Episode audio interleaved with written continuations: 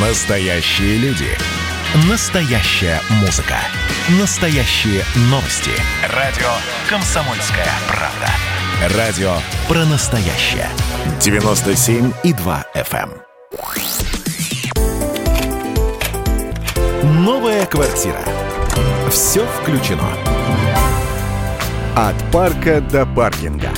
Как выбрать новостройку, в которой есть все для счастливой жизни?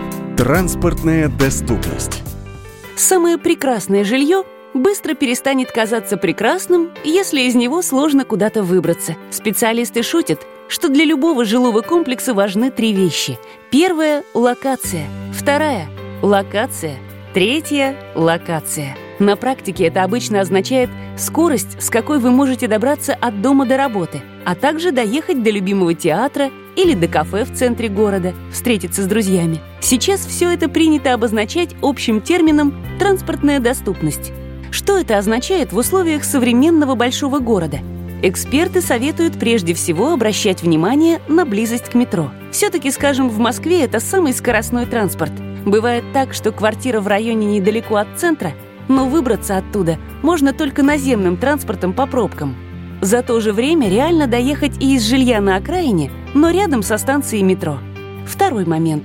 Близость к транспортным магистралям. Это не только для тех, кто не любит метро. Иногда ведь важно и на своем авто быстро из города выехать, скажем, на дачу.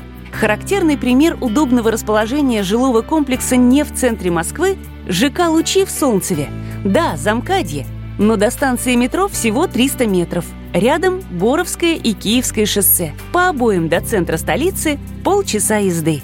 Спонсор проекта – группа ЛСР. Транспортная доступность – важная часть концепции «Все включено», по которой строит свои жилые комплексы в Москве группа ЛСР. Девелопер номер два в Российской Федерации по объемам строительства. Новая квартира. Все включено.